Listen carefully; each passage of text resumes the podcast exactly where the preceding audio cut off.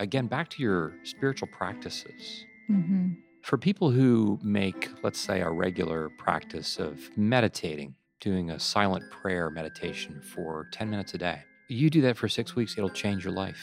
We do have to practice allowing ourselves to be in places where we have to do the rigorous, hard, not complicated, hard work of simply closing your eyes in a relaxed posture, seated comfortably, and as Laird points out, I'm just going to simply begin to breathe. And Laird would recommend that we choose a prayer word. Sure. For some, it's Lord Jesus, have mercy. I realize that's not a word, but you know, a small phrase. And you're going to breathe. We have an exercise called a six breath per minute exercise. What you're doing by breathing only six times a minute is you are asking your attentional mechanism in the front right part of your frontal cortex of your brain to do the work of staying with your breath in this rhythm. Using the prayer word helps us focus our attention on this. So, if I'm practicing this for 60 seconds, I get the experience of having my body be attuned and relaxed while I'm still alert. The Wow. second thing that happens is I become much more able to recognize that I've been distracted and bring my attention back to where I am. What I pay attention to, I remember, and what I remember becomes my anticipated future. And if that's what I'm actually doing, it means even as I anticipate doing the laundry, I'm going to start to see that doing the laundry is going to be an opportunity for me to drop for 10, 30 seconds into simply just doing meditation. Wow. It turns everything on its head Wow. such that it is now not a stress inducing thing. right. It becomes the opportunity for me to know that I'm going to be at peace, wow. walking in the land of the living before the face of God. Basically what is happening is you are you have to be very calm. You sit in still in a certain place. Uh, usually they have you breathe a certain way. You breathe slowly. And then with zen meditation they have these little techniques that you use where you where you want to get past thinking so that you're not thinking. You're not noticing your thoughts. So your mind's sort of in neutral and you're not really thinking. You're not you're not out of it you know you know where you are and everything but you're not thinking. And when you're in that state your mind is very very open. It's very open to anything that wants to come in. Um, now i felt that i was doing something spiritual and i thought that i was um, you know many times i felt very peaceful when i did this. So i felt that i was getting peace from it and that it was you know doing something good for me I felt that I would be kind of connected to the universe around me when I was meditating. Luther's response later on in life is this Yet all these seemingly holy actions of devotion, which the wit and wisdom are nothing else but works of the flesh. Of course, that's really a di- direct quote from Colossians chapter 2 at the end of the at the end of the chapter. All manner of Sure. religion where people uh, where people serve God without his word and com and command is simply idolatry. And the more holy and spiritual such a religion seems, the more hurtful and venomous it is. For it leads people away from the faith of Christ and makes them rely and depend upon their own strength, works, and righteousness. Yeah, if I may interject briefly, I, I Yeah. think that the way I understand Luther, when he says if you're doing anything like devotionally uh, or as a matter of discipline without the word and command of God, I think what he's meaning is if you're doing something that is not explicitly and directly commanded in Scripture, then That's right. then what you are doing, you can call it something, but it is not an exercise in godliness. You That's know? right. and That's right. and that matters and then uh, of course he's driving at you know this actually pulls people away from faith in christ uh, which is a, right. a huge issue you know and it actually places their trust and confidence elsewhere Welcome to Thoroughly Equipped, a podcast for women where we compare the popular women's ministry teachings, books, conferences, Bible studies, etc. to Scripture. Our focus is 2 Timothy 3 16 to 17, that all Scripture is God breathed and is useful for teaching, rebuking, correcting, and training in righteousness, so the man or woman of God may be thoroughly equipped for every good work. I am your host, Melba Toast. May this episode bless you and bring glory to God. Hello, ladies, and welcome back to another episode of Thoroughly Equipped. Thank you so much for joining me. And if you are new, welcome. For those of you who are new and have just jumped into this series, we have been looking at Jennie Allen's ministry, If, from which comes the very popular women's ministry resources the If Gathering Conference, the If Lead Conference, and the If Equip study guides. And at this point, you're probably saying, uh, what does that have to do with analytical tools, Dr. Curt Thompson, and behavioral neuroscience? Well, we are at this point in the analysis of the if ministry um, at a point where we're looking at how if brings in speakers who integrate analytical tools with christianity and scripture to help make disciples Jennie allen herself integrates psychological tools for the quote renewing of our minds end quote in her book titled Get Out of Your Head, a study in Philippians, urging its readers to incorporate positive psychological techniques to help stop the downward thought spiral. If you're interested in my critique of that Bible study, you can check out Season 1, Episode 13, 14, and 15. So it's no surprise to me to see Jennie Allen have two psychiatrists speak somewhat regularly at her IF gathering and IF lead conferences. We are taking the time to look in depth at one of these speakers, Dr. Curt Thompson, a speaker whom Miss Allen claims is a mentor of hers. She is quoted on Thompson's own website stating, quote, Dr. Curt Thompson has profoundly impacted my life and the way I lead. His probing questions and insight into shame and vulnerability have drawn me out and into a more connected way of life. It is because of Curt I now do everything in teams and I will never go back. End quote. Dr. Curt Thompson is the visionary leader of the Center for Being Known, a nonprofit organization uniting people in what Thompson calls confessional communities. He speaks often at Biola University, many Christian conferences and churches, and has been a guest speaker on podcasts such as the Trinity Forum, Red Ink Revival, Pure Desire Ministries, Faithful and True, and many others, where he talks about the soul, shame, desire, and being known. The reason I have spent months researching him and listening to his teachings is to not only understand what he teaches, but grasp the presupposition and worldview that is undergirding it. I want to show you how Dr. Curt Thompson claims that neurobiological data makes certain truth claims. In this case, that man desires goodness and beauty, and combines that with what he believes the narrative of Scripture is saying. Thompson's teaching of the gospel that God created humanity good, but evil comes in to destroy through shaming us and causing us to doubt that we are good. God simply desires a deep relationship with us, for us to know and be known by God, and to know that even in our sins, dirt, and quagmires of our shame, God is well pleased and is delighted that we are his children. In the last two episodes, we examined Thompson's teaching on the fall, sin, Jesus, the cross, and the gospel. I exposed how Thompson psychoanalyzed the fall, making the root of Eve's problem shame and doubt of her lack of being sufficient for a relationship with God. She eats the fruit because the servant has tempted her to doubt that God is well pleased with her, and so she exchanged the relationship with God with the need to, quote, forever working to obtain and hoard enough so that she will eventually be enough, end quote. Anatomy of the Soul, page 215. Now, if you have a view of the fall and man's problem in which evil is equated not with our sin, but with our shame, you will have a different salvation. One that doesn't save us from our selfish desires and our sins against the holy God, but one that saves us from shame and disconnection from God. This then leads to a different purpose for Christ's coming, one that does not redeem us from sin, but from shame, and, like Thompson teaches, to be set free from shame leads us to live more integrated lives, integrated in the brain individually and integrated in community. So Jesus comes to be the one that scorns shame and is our example of living as one fully known by God. The cross then becomes the ultimate display of evil trying to enter through Jesus' death by throwing the most shameful display of crucifixion at Jesus. And Jesus conquers shame by ignoring it and trusting in God's great pleasure in him. God at the cross is saying no to evil and yes to new life.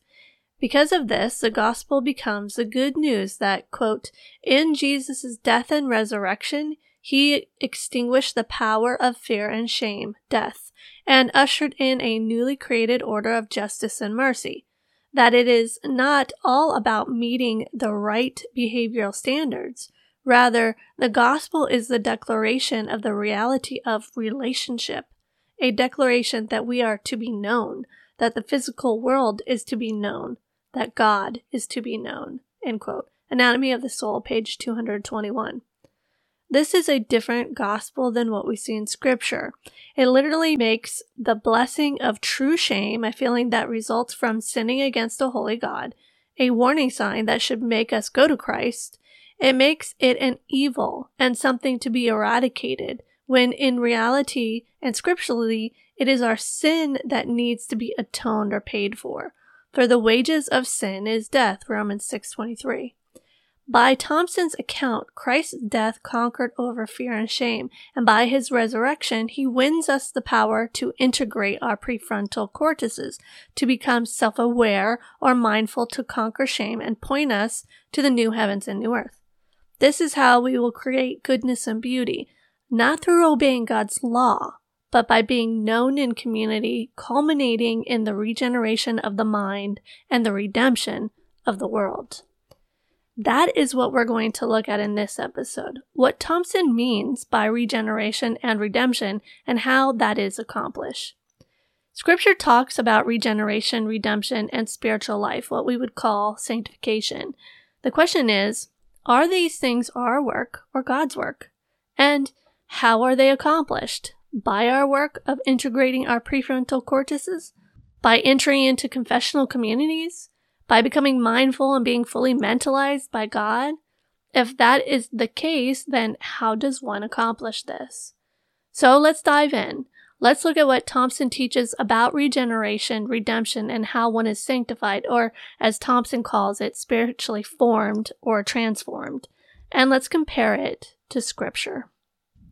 Okay, so let's do a little defining of terms here before we look at what Dr. Curt Thompson has to say about regeneration and redemption. What are these things and who does them? Let's look at scripture. In Titus 3 5, Paul tells us that God saves us by the washing of regeneration. He saves us not because of works done by us in righteousness, but according to his own mercy, by the washing of regeneration and renewal of the Holy Spirit. It is a work of God who puts a new heart and new spirit within us. Ezekiel 36, 26. It is being born again as Jesus spoke of, born of the Spirit, born of God, through the living and abiding word of God. 1 Peter 1.23, John 3, 1 to 36, 1 John 3, 9. There are many passages throughout scripture that describe the work of God in regeneration. Listen to John MacArthur talk about this doctrine that is just so beautiful for the Christian. The doctrine of regeneration. The doctrine of regeneration. The work of God that makes believing possible. The work of God that makes repentance possible is regeneration.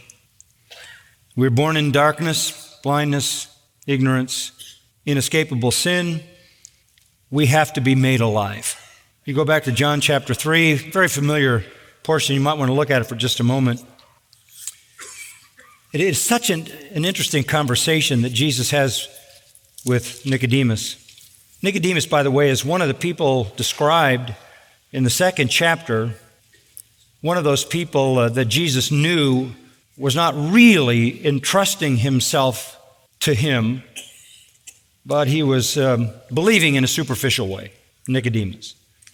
But he comes to the Lord and he he has a question on his heart different than the one on his lips. He wants to know how to be born again, how to enter the kingdom of God.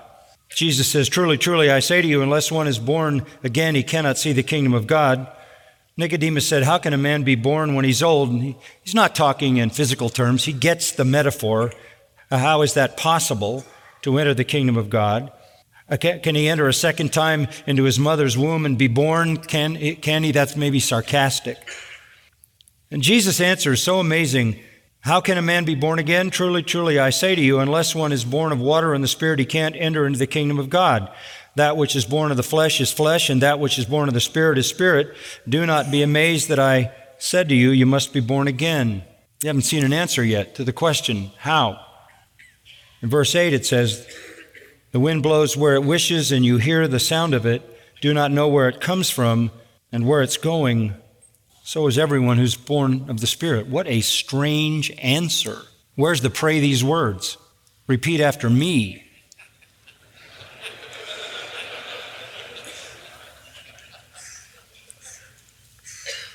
Jesus says to Nicodemus, that's the Spirit's work. And he does it to whom he will, when he will. Back to chapter 17, the gift is eternal life. Verse 2 that he may give eternal life. And this is eternal life, that they may know you, the only true God, and Jesus Christ, whom you have sent. Eternal life is not just a future reality, it is a present one.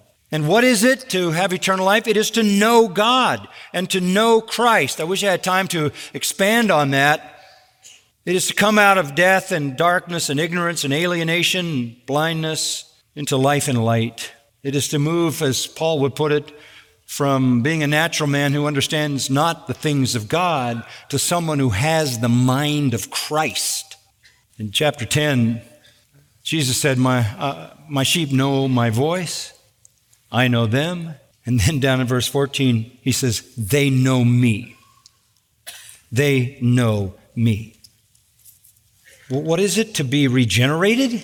It is all of a sudden to come out of death and darkness and ignorance and to know God and to know Christ in a true knowledge. So we can understand that regeneration is not our work, as we are incapable of being born again, but is God's work in us. But what about redemption? Isn't that something we participate in? Here's a clip from Got Questions explaining what redemption is. This is the meaning of Christian redemption? We're going to answer that question.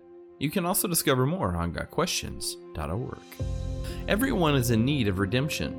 Our natural condition was characterized by guilt. All have sinned and fall short of the glory of God. Christ's redemption has freed us from guilt, being justified freely by his grace through the redemption that is in Christ Jesus.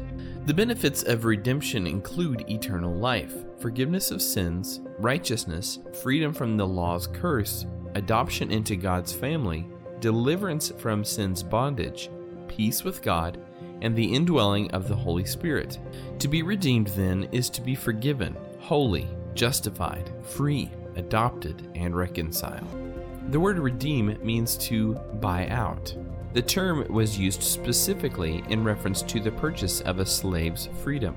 The application of this term to Christ's death on the cross is quite telling. If we are redeemed, then our prior condition was one of slavery. God has purchased our freedom, and we are no longer in bondage to sin or to the Old Testament law. Related to the Christian concept of redemption is the word ransom. Jesus paid the price for our release from sin and its punishment. His death was an exchange for our life. In fact, Scripture is quite clear that redemption is only possible through His blood that is, by his death. The streets of heaven will be filled with former captives who, through no merit of their own, find themselves redeemed, forgiven, and free. Slaves to sin have become saints. No wonder we will sing a new song, a song of praise to the Redeemer who was slain. We were slaves to sin, condemned to eternal separation from God. Jesus paid the price to redeem us, resulting in our freedom from slavery to sin and our rescue from the eternal consequences of that sin. So, as you can see, redemption is a transaction, an amazing transaction in which we have no participation in except to be that which is purchased. Our involvement in redemption is faith, trusting in the payment made by Jesus to the Father for our purchase into his family. Both regeneration and redemption are incredible truths that are stumbling blocks to many. The unbelievable truth that the work of salvation and all it entails from beginning to end is God's work. Our flesh wishes to glorify ourselves in this work somehow, to find a way to boast somehow in the participation of such a marvelous salvation. As a Christian psychiatrist who studies neurobiology, where does regeneration and redemption fit in for Dr. Thompson?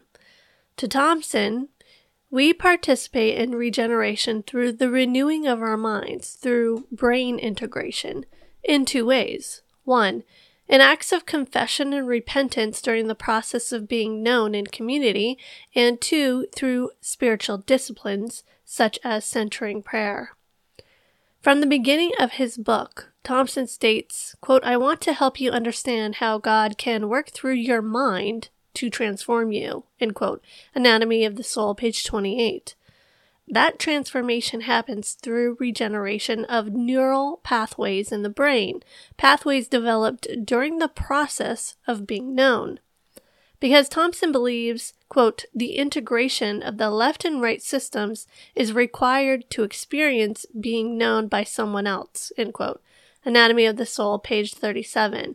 Thompson's whole ministry of transformation is helping people integrate their brains by being known by God through being known by others. And, quote, to be known means that you allow your shame and guilt to be exposed in order for them to be healed, end quote. Anatomy of the Soul, page 23. His organization, the Center for Being Known, does just that by hosting conferences and workshops that bring people into what he calls confessional communities that are hosted online and in person. He believes that through these communities and through the confession in a group setting where people will not leave or judge you, you can rewire your brain by integrating both hemispheres of the brain. Honestly, these confessional communities sound an awful lot like churches small congregations of people sharing their burdens and sins. It's minus God's word and means baptism, worship, and communion. Yet it's touted as a place of transformation under God in bringing about healing. And that's something we need to think about. Does our guilt and shame need to be healed? He talks about guilt and shame as if these are a wound instead of being outcomes of an offense. Like, here's an example one who goes to court for stealing from another is found guilty and then sent to a doctor to be healed of that guilt. Instead of being given punishment and justice to pay for the offense, the offender is to be healed. This is not biblical and will not satisfy the wrath of God. It will not truly remove our problem, our sin, which brings the feeling of guilt and shame. Now, Thompson mentions sin in his book and believes neuroscience can help us turn from it.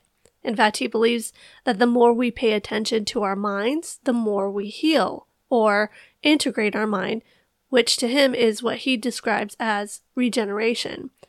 And to Dr. Thompson, regeneration of the mind is what Paul means by renewing the mind.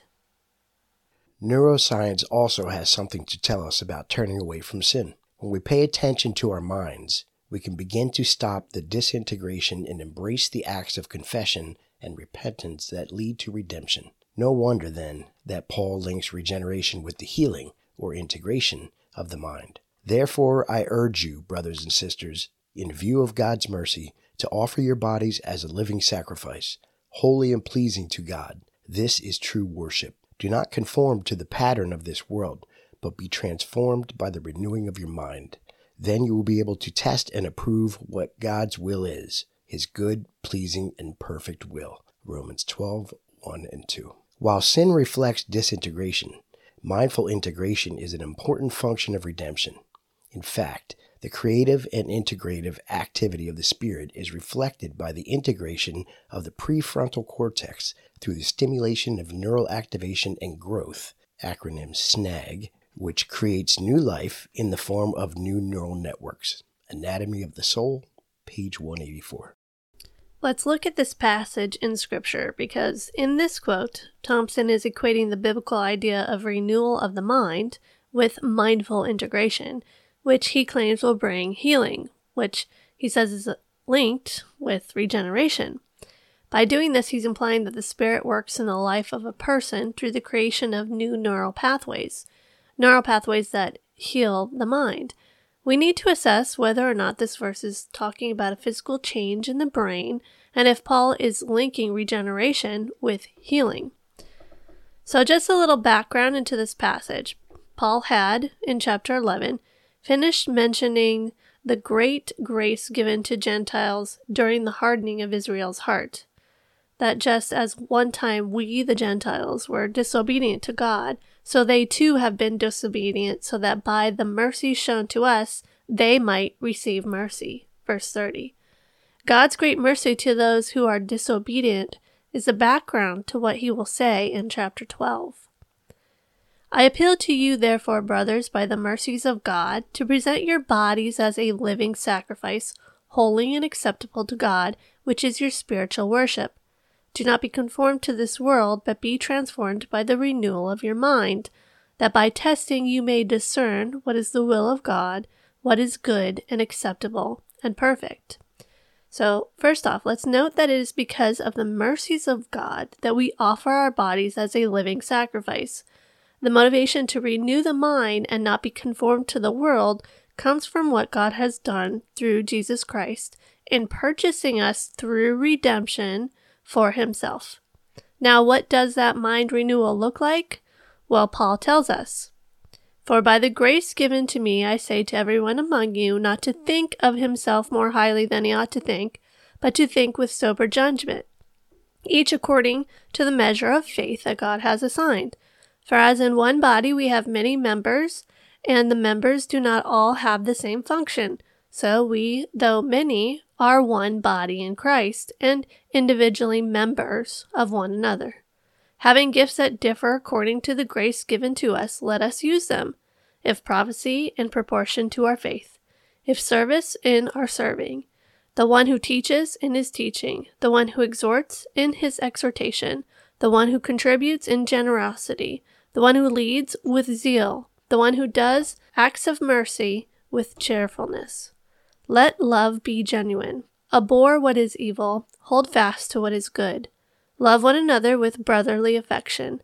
Outdo one another in showing honor. Do not be slothful in zeal, be fervent in spirit, serve the Lord. Rejoice in hope, be patient in tribulation, be constant in prayer contribute to the needs of the saints, and seek to show hospitality. Bless those who persecute you, bless and do not curse them. Rejoice with those who rejoice, weep with those who weep. Live in harmony with one another. Do not be haughty, but associate with the lowly. Never be wise in your own sight. Repay no one evil for evil, but give thought to do what is honorable in the sight of all. If possible, so far as it depends on you, live peaceably with all. Beloved, never avenge yourselves, but leave it to the wrath of God, for it is written, Vengeance is mine, I will repay, says the Lord. To the contrary, if your enemy is hungry, feed him. If he is thirsty, give him something to drink, for by doing so you will heap burning coals on his head. Do not be overcome by evil, but overcome evil with good. See, in doing what is laid out here for us through the Apostle Paul, the Spirit is showing us what it means to renew our mind by not thinking too highly of ourselves, to put others before ourselves, and to exercise the gifts given to us by God for the building up of God's people. And not just to love our brothers in this way, but also to love our enemies in this way. This is the outworking of the new heart which obeys God's law to love God and to love neighbor because of Christ. In scriptural language, we put on the new man, a new man given as a gift in Christ Jesus, a new man who is clothed in Christ's righteousness. So, the renewal of the mind in this context is to change the way we think, to align our thinking with God's Word, beginning with what we think about ourselves, to what we think about others, to what we think about our enemies. Thompson, too, talks about what it means to put on the new man. Thompson teaches that not only will embracing acts of confession in these communities lead to redemption, but they give us opportunity to put on the new self, as described in Colossians 3:10. That confession allows us to put on the new self by paying attention to representations in the mind of God's great love overall. Confession turns our attention to those old pathways we become more consistently mindful of them when they are activated. In this way, confession makes us aware of our old brain, old self, giving us the opportunity to put on the new self, which is being renewed in knowledge in the image of its creator. Colossians 3:10. Putting on the new self means paying attention to representations within the mind, mental models, attentive shifts to emotion and memory, etc., that reflect God's relentless, loving pursuit of women and men, and by extension, the rest of the universe. Anatomy of the Soul, page 229. So, is this true? Is putting on the new self paying attention to, quote, reflections in the mind that reflect God's relentless, loving pursuit of women and men, and by extension, the rest of the universe, end quote? This certainly sounds very enlightening and God centered. Let's look at what Paul actually says in Colossians 3, starting in verse 1 and reading to verse 17. If then you have been raised with Christ, seek the things that are above, where Christ is, seated at the right hand of God. Set your minds on things that are above, not on things that are on earth. For you have died, and your life is hidden with Christ in God. When Christ, who is your life, appears, then you also will appear with him in glory. Put to death, therefore, what is earthly in you sexual immorality, impurity, passion, evil desire, and covetousness, which is idolatry. On account of these, the wrath of God is coming. In these you too once walked when you were living in them, but now you must put them all away anger, wrath, malice, slander, and obscene talk from your mouth. Do not lie to one another, seeing that you have put off the old self with its practices, and have put on the new self, which is being renewed in knowledge after the image of its Creator. Here there is not Greek and Jew, circumcised and uncircumcised, barbarian, Scythian, slave, free, but Christ is all and in all.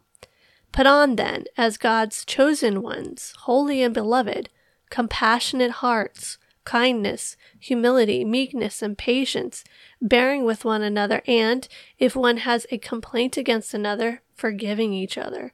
As the Lord has forgiven you, so you also must forgive. And above all these, put on love, which binds everything together in perfect harmony. And let the peace of Christ rule in your hearts, to which indeed you are called in one body. And be thankful. Let the word of Christ dwell in you richly teaching and admonishing one another in all wisdom, singing psalms and hymns and spiritual songs with thankfulness in your hearts to God. And whatever you do, in word or deed, do everything in the name of the Lord Jesus, giving thanks to God the Father through him.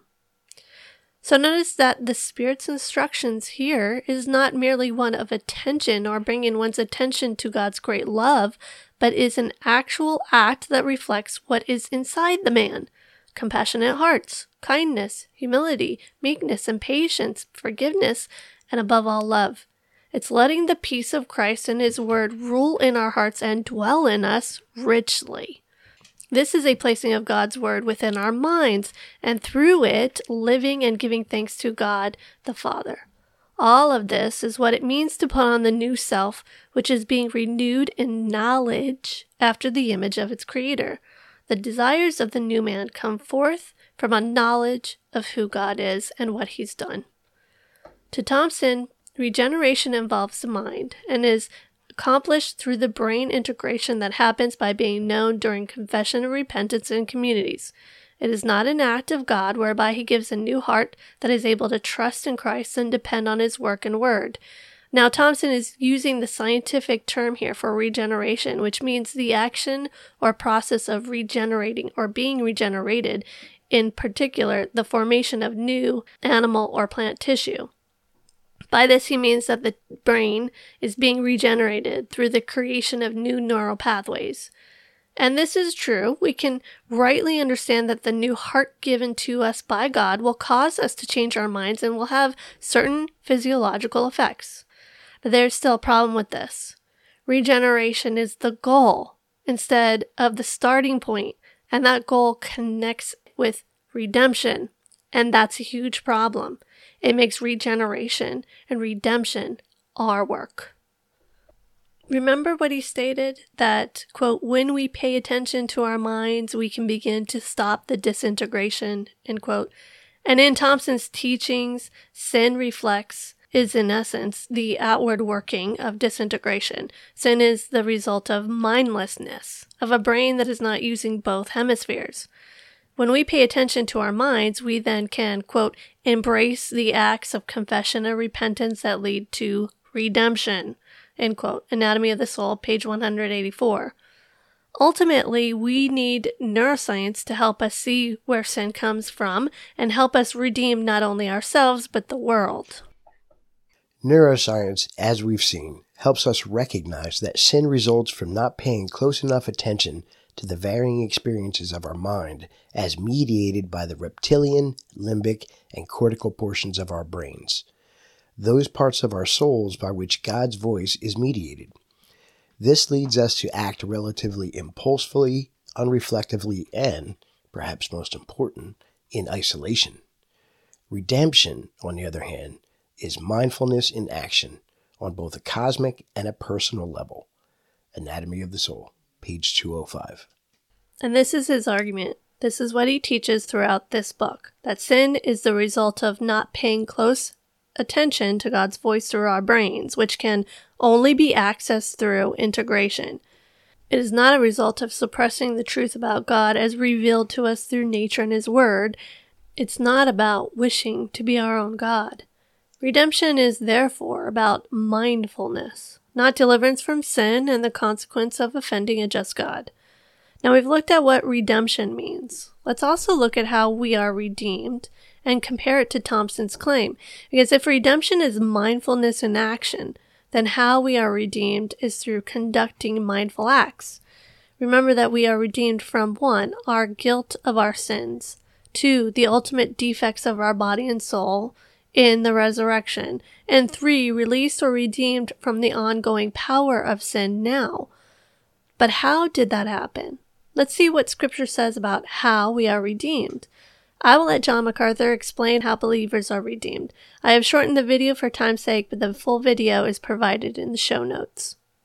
Salvation is by grace and not by works, and that grace was made possible by the substitutionary death of Christ who took our place and received our punishment. So Peter says in 1 Peter 1, verse 18, you were not redeemed with perishable things like silver or gold from your futile or empty way of life inherited from your fathers. You were redeemed rather with precious blood as of a lamb unblemished and spotless, the blood of Christ. Then in chapter 2 of 1 Peter, Verse 24 He bore our sins in His body on the cross so that we might die to sin and live to righteousness. Just to make that point very clear to all of you, false religion demands the sinner earn back a right standing with the deity. That is all false religion. That is why we say there is only one true religion one true God, one true Savior, and one true gospel. In Hebrews 9:15, he is that is Christ, the mediator of a new covenant, so that since a death has taken place for the redemption of the transgressions that were committed under the first covenant, those who have been called may receive the promise of the eternal inheritance. The elect will receive glorification the, in, the in, eternal inheritance because of the redemption, the death that covered all their transgressions. Did you notice the difference there? Redemption is about being bought by Christ through his blood to do the work God calls us to through the power of the Holy Spirit. It is accomplished through the sacrifice and work of Christ, not through mindfulness in action. This type of teaching is a heavy burden, as we as individuals will need to work to regenerate our brains so that we can build goodness and beauty in the world, bringing redemption to it. To Thompson, the data from neuroscience will help us and tell us what to do to create that regeneration within the brain. Not only does neuroscience tell us we need to be known, but it tells us that the implementation of spiritual disciplines can bring regeneration. While the Thompson, regeneration is a brain issue, one where new neural pathways are grown, the scriptural view of regeneration is a heart issue. Yes, it does affect our thoughts, but at its core, it is a heart change, a desire change. The desire or heart now has the law of God written on it, Jeremiah 31, 31 to 34, and Hebrews 10, 16 to 17. As a psychiatrist, Thompson's goal is to help you change the way you think, to change the way your body reacts to certain thoughts and situations. And as you will see in a bit, Thompson teaches that spiritual disciplines are how one regenerates the brain. You heard an example of this in the intro clip. The purpose for meditation, or what others call centering prayer, as a discipline or technique he encourages people to use to transform what may be an anxious situation into a calming, peaceful one where we can be in the presence of God. The goal is to change the way one feels through meditation, to use meditation to regenerate your physical brain. This will cause you to feel different. The more you meditate, the more your future anxious situations become peaceful situations. The focus is on self awareness and the state of how one feels. Now, scripture talks a lot about feelings, but those feelings are guided or changed by truth. When Jesus addresses such feelings as worry or anxiety, he draws our attention not to the feeling or to the mindfulness through centering prayer, but points us to God's care and creation, to truth, Matthew 6 25 to 34. Especially the truth about who God is. He exposes the heart issue, the desire to have things our way instead of the complete reliance on God.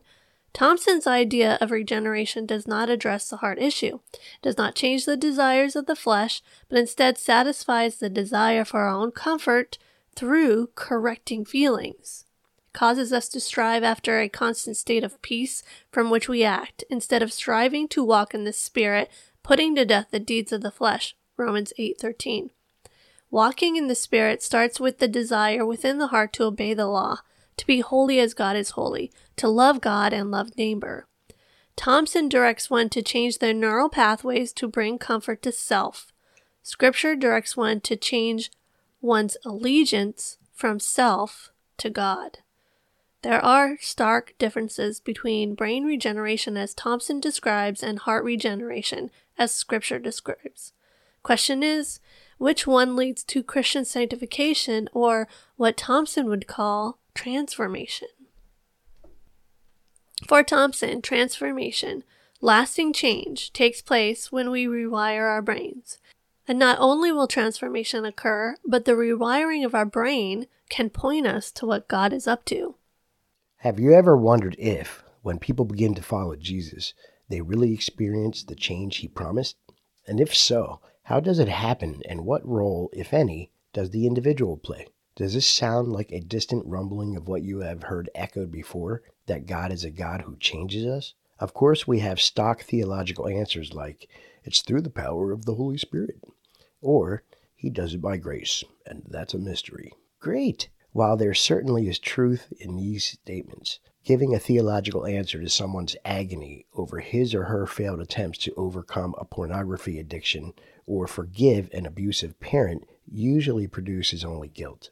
People's anxiety over their finances or their singleness doesn't respond easily to Paul's admonition to not be anxious about anything, but in every situation present your request to God.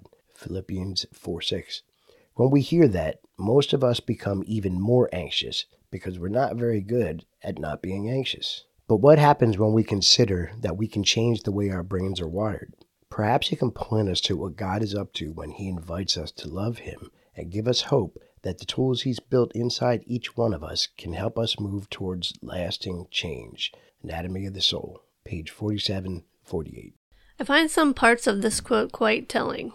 Thompson makes a point to say that because theological answers, what we believe about God and His works, don't always help people overcome their flesh, we should look to other things such as neuroscience to help people stop sinning. His example, to simply telling someone not to be anxious, as Paul does in Scripture, is not enough. Of course, it's not enough. This is the law. The only power the law has, and it is a good power, is to point us where we sin. Romans 3:20. That was one of its purposes, to point us to our need and the solution to that need, which is not to change the way our brains are wired, but to grab hold of faith in Christ. And I don't mean faith in Jesus as in faith that he showed us how to live, how to rewire our brains and be fully human. No, I mean a faith in a finished work, accomplished by God Himself, a work that I could not and cannot accomplish. As someone said, I just can't remember who, we are saved by works. They are just not our work, but Christ's. Now, logically, if the work is not finished, and the work in regeneration and redemption is one we participate in, the question then is well, how do we do this? What are the techniques or things that I accomplish to regenerate my brain? Thompson believes that neuroscience points us to tools that God has built inside each one of us to help us move towards lasting change. What are these tools that neuroscience points us to? Spiritual disciplines.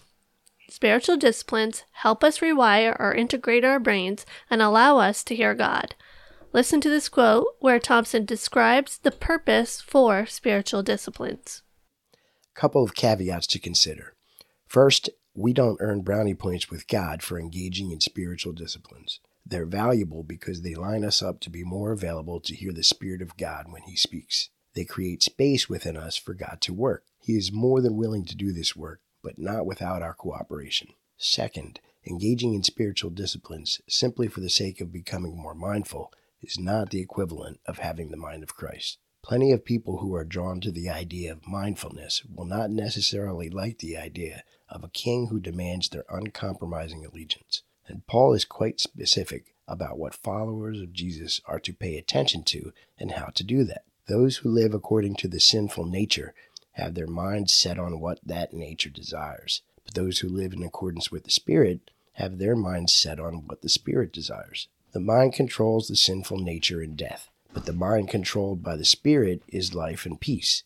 Romans 8 5 and 6. The degree to which we set our minds on, pay attention to, those desires of the sinful nature tend to disintegrate our minds by encouraging a state of mindlessness. One, if not the, primal sinful desire is the urge for instant reduction of distressing emotions we tend to turn away from unpleasant emotional states toward inner or outer mental or behavioral means that will disconnect us from or eliminate those very states. When we do this, we pay less attention to what is happening in our minds. We then tend to respond to internal or external events with sinful thoughts and behaviors. When our minds are set on these things, it does not lead to death. According to Paul, it is death.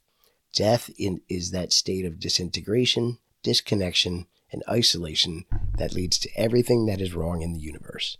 And according to Paul, you don't have to be without a pulse to be dead. All of the spiritual disciplines both require and support the skill of mindful attention, which enables us to set our minds on the Spirit.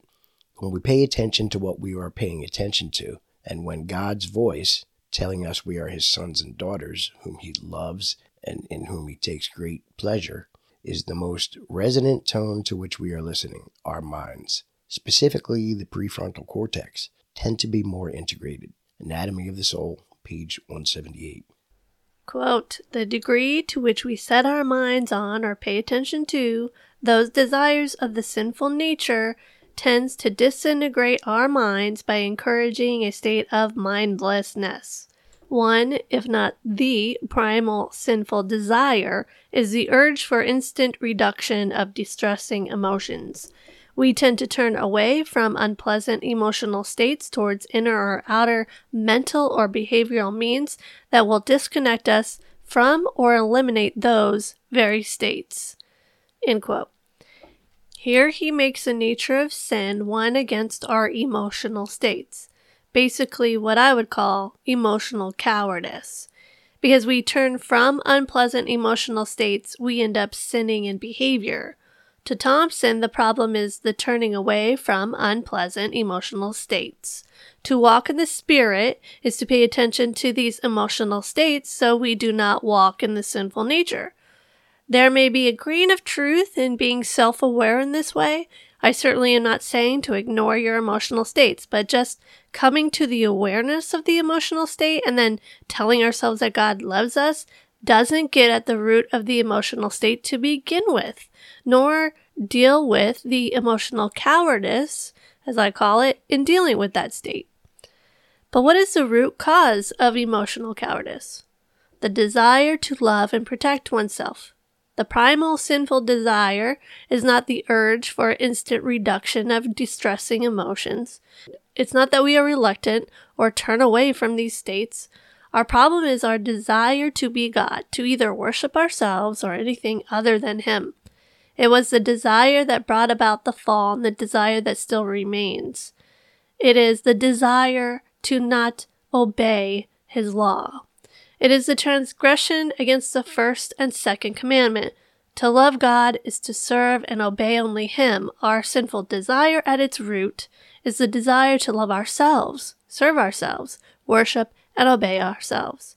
We will do anything to do that, even create a false God who is like ourself or creation, because our glory is our ultimate goal, not God's glory. But the quote continues. So, what does it mean to have the mind of Christ? Paul discusses this in his first letter to the church at Corinth, in which he identifies the Spirit as the one who can impart the power and mystery of God to us. Here he will point to 1 Corinthians chapter 2 verses 10 to 11 and 15 and 16. Before we go into how Thompson connects the mind of Christ with spiritual disciplines, let's look at the whole passage. Let's see if we can, from Scripture itself, see what it means by it and if it might tell us how to have it. We'll start at verse 1. And I, when I came to you, brothers, did not come proclaiming to you the testimony of God with lofty speech or wisdom, for I decided to know nothing among you except Jesus Christ and Him crucified. And I was with you in weakness and in fear and much trembling, and my speech and my message were not in plausible words of wisdom, but in demonstration of the Spirit and of power, so that your faith might not rest in the wisdom of men, but in the power of God.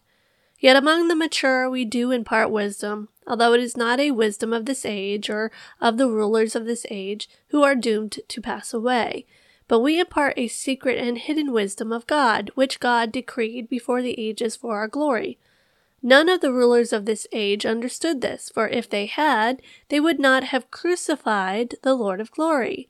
But as it is written, what no eye has seen, nor ear heard, nor the heart of man imagined, what God has prepared for those who love him. So I'm going to stop here. So we see first that Paul distinguishes the wisdom of God from the wisdom of man, and the wisdom of God is connected to Christ. Because if the rulers of that age had known this wisdom, they would not have crucified Christ. Back to the text. These things God has revealed to us through the Spirit, for the Spirit searches everything, even the depths of God. For who knows a person's thoughts except the spirit of that person, which is in him?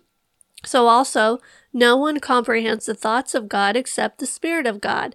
Now we have received not the Spirit of the world, but the Spirit who is from God, that we might understand the things freely given to us by God.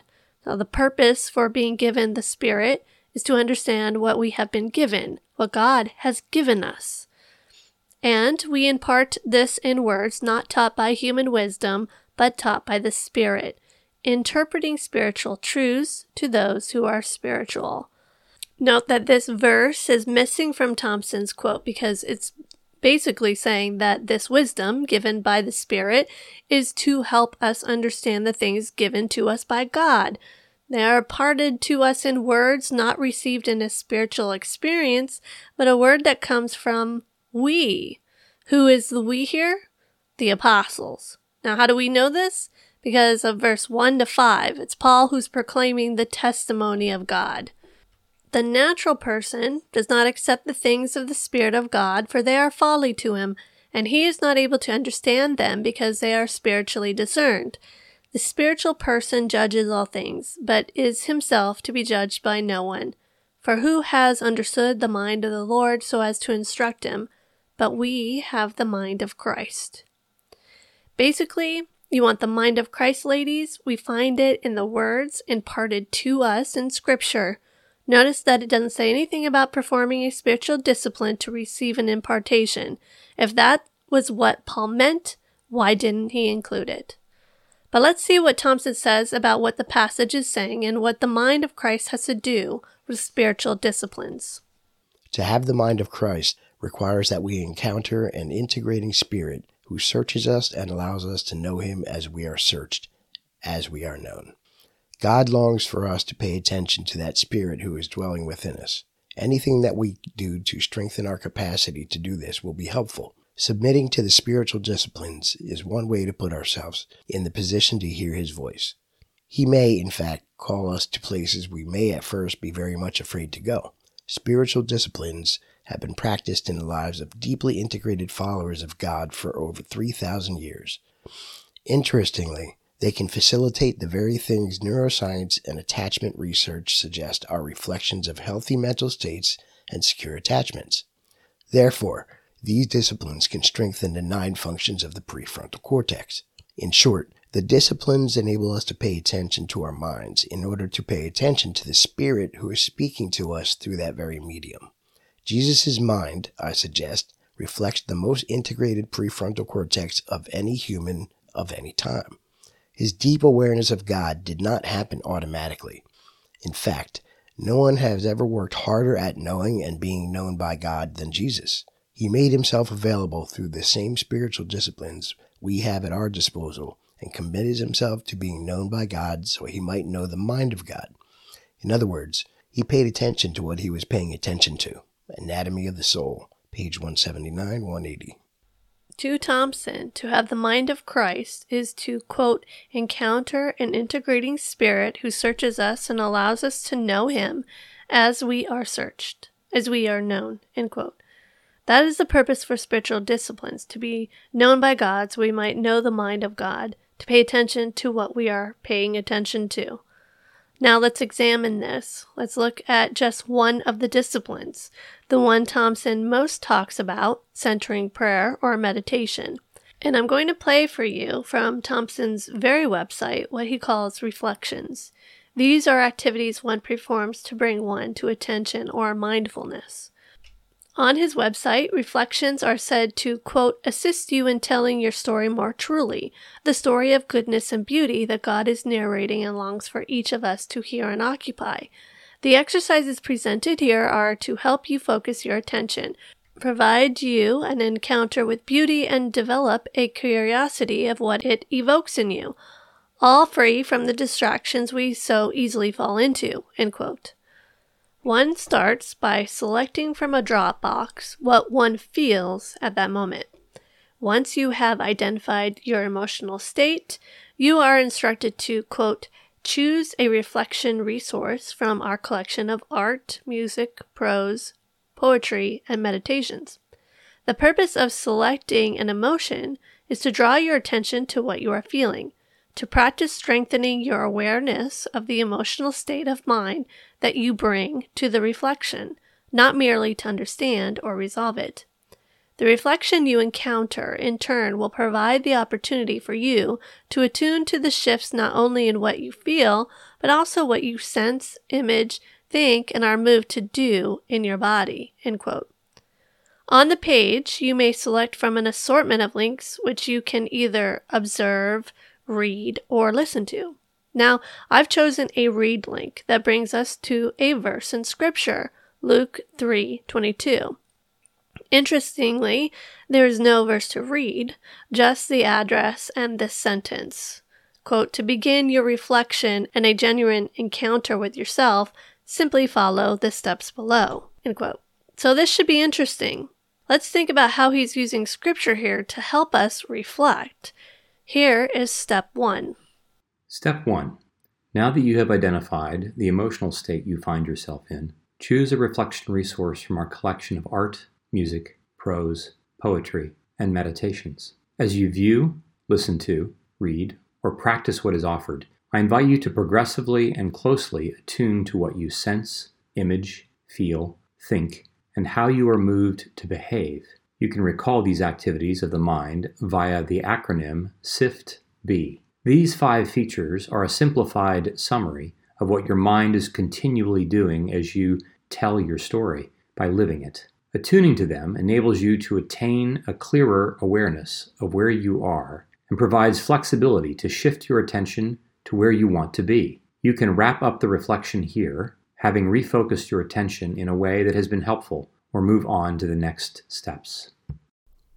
Let me invite you to allow your body to find a relaxed posture, sitting or lying on your back. Now I want to invite you to allow your eyes to close and to slowly, intentionally take two deep breaths. Next, I want to invite you to allow the focus of your attention to shift to your awareness of the room in which you find yourself. Now, I want to invite you to allow the focus of your attention to shift to your awareness of yourself, sitting or lying where you are. Be aware of your posture, of how you are positioned. Notice if you are relaxed, and if not, where tension exists in your body examining your body in your mind, beginning in your feet and working your way to your head. As you are able, allow any tension that you sense to be released. And now, I want to invite you to allow the focus of your attention to shift to your awareness of your breath. You may find it at the opening of your nostrils, in the back of your throat, or deep within your lungs. Be aware of the movement of your breath. And now I want to invite you to maintain the focus of your attention on your breath itself as it moves. You may realize that your attention may wander, and it is normal for it to do so.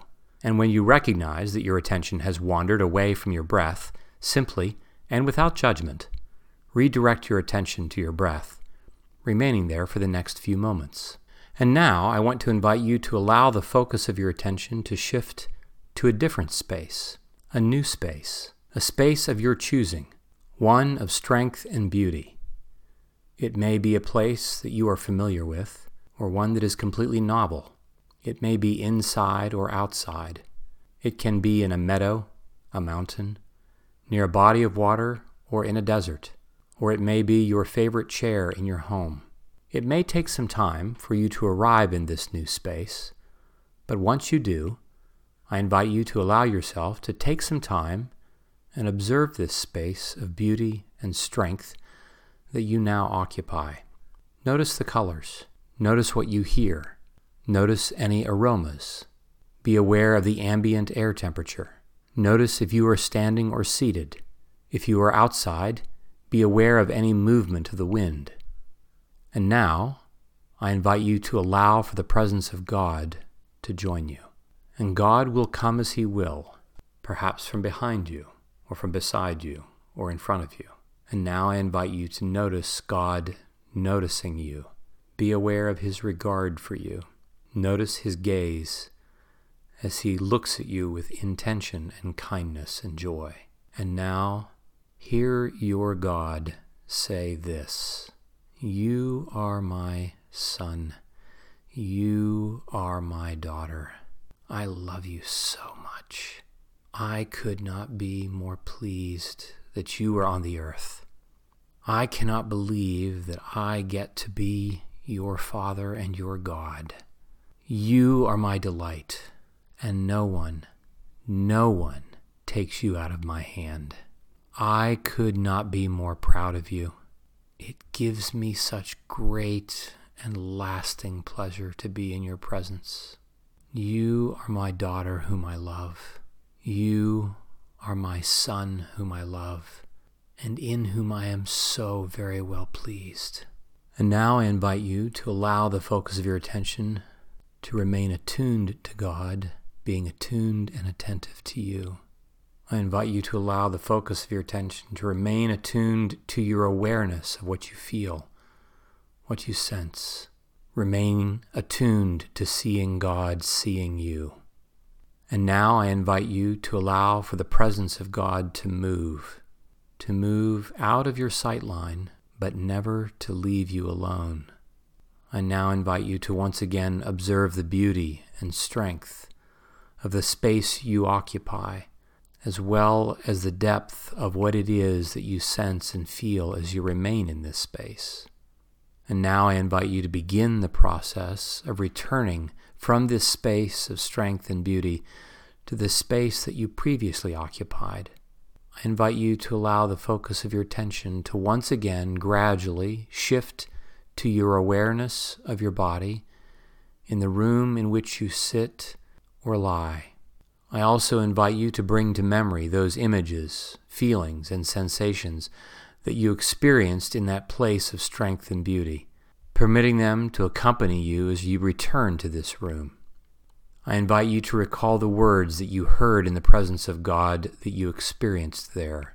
And now, when you are ready, but not before, I invite you to allow your eyes to open, returning to the space in this room, awake, alert, and attuned bringing with you that strength and beauty again when you are ready and not before. Now I sped up the audio for time's sake, but he speaks in a very monotone voice and very slowly. The original audio was almost nine minutes long. After listening to this, we are instructed to ask ourselves questions and reflect on how we felt, how our body reacted, questions that centered around the acronym SIFT B, what we sense, image, feel, think, and how we are moved to behave. Did you notice anything about scripture Luke 3:22 at all? What is that verse? If you listen to the previous episode where I dive into what Thompson believes about Jesus, the cross, and the gospel, you'll get the connection. To Thompson, Luke 3:22 is essentially the gospel. It is what Jesus lived by.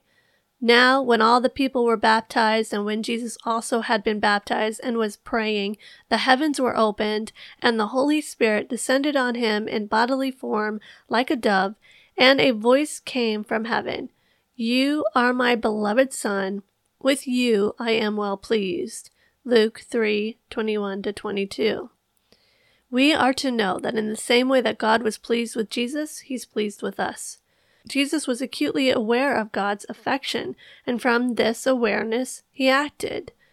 In the last episode, I quoted him stating this from his book quote, Jesus increased in his awareness of God's pleasure. He did not simply grow in what he knew about God, but in his felt awareness of God's pleasure with him, God's joy in Jesus' presence. Jesus' life was a living, breathing, fearless response to his experience of a God who continuously pays attention to his creation and takes great joy in its presence.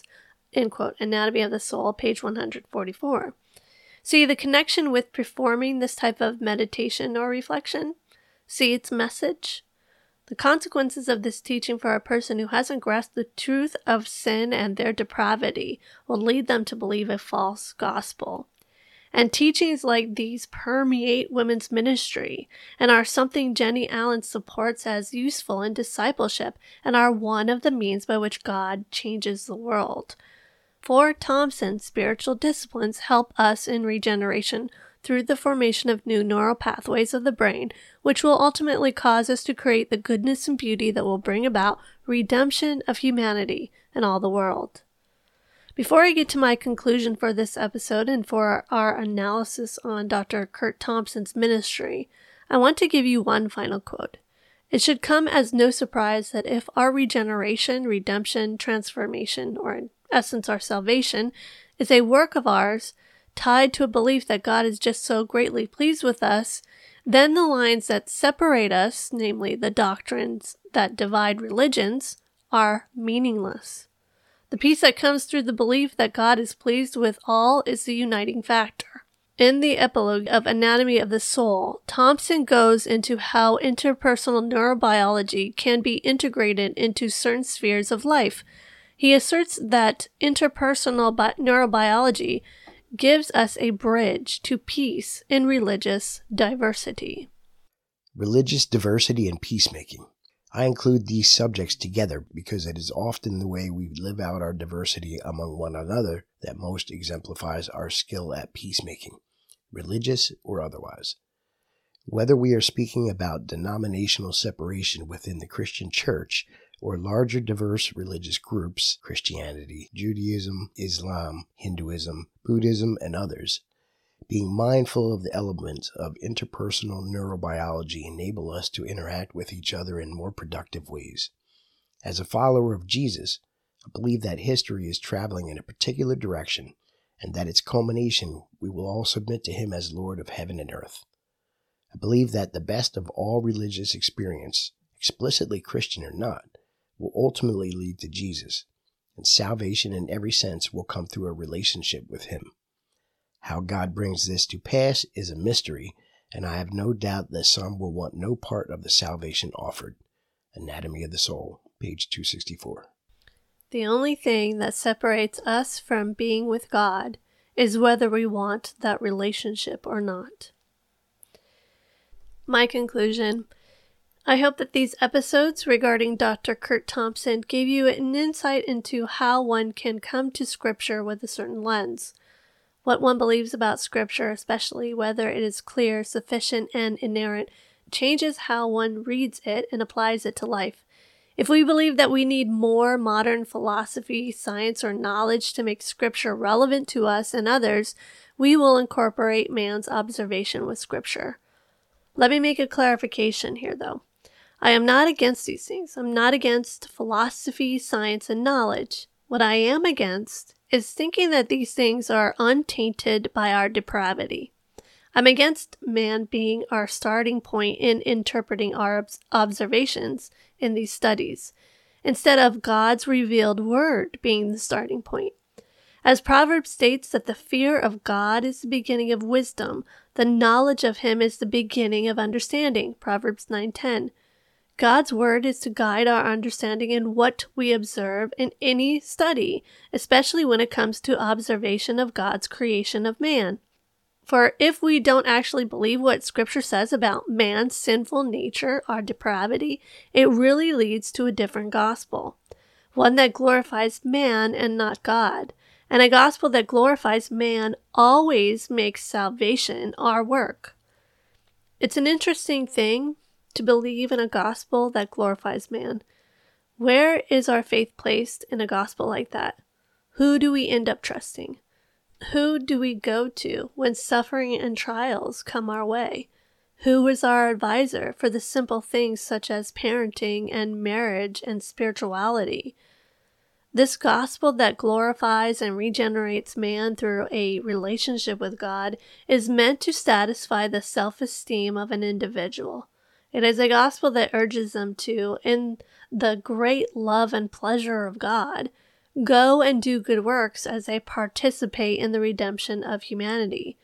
It is a faith rooted in self love and the goodness found in man instead of the love and goodness found in God through the sacrifice of his Son for our sins. It calls people to implement the use of mystical spiritual disciplines such as contemplative and centering prayer, meditation, to be known by God, and do good works in response to emotion and being felt instead of simply doing good works in response to faith in the truth of God's Word. The truth that our good works spring forth from the work of God, not man, in regeneration, redemption, and sanctification. And seriously, when you realize that it's all God's work, and not only that, but it's really all finished in Christ, who is sufficient to give you as a gift a righteousness that exceeds that of any Pharisee, you really are set free because God is faithful. Let God be true, though every one were a liar, as it is written, that you may be justified in your words and prevail when you are judged. Romans 3 4. And because God is faithful and true, and because Scripture is enough, I pray you are in His Word.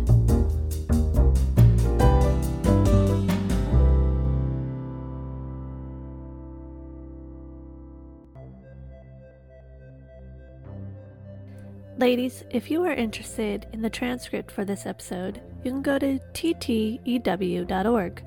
You can find other great resources, articles, blogs, and videos that may bless you in your Christian walk, as well as links to follow me on social media.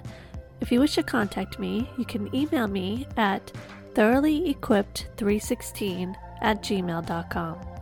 Again, the website address is ttew.org. Thoroughly Equipped is part of Striving for Eternity's Christian podcast community. Striving for Eternity is a Christ centered ministry focused on equipping people for eternity by assisting Christians to have an eternal perspective on life.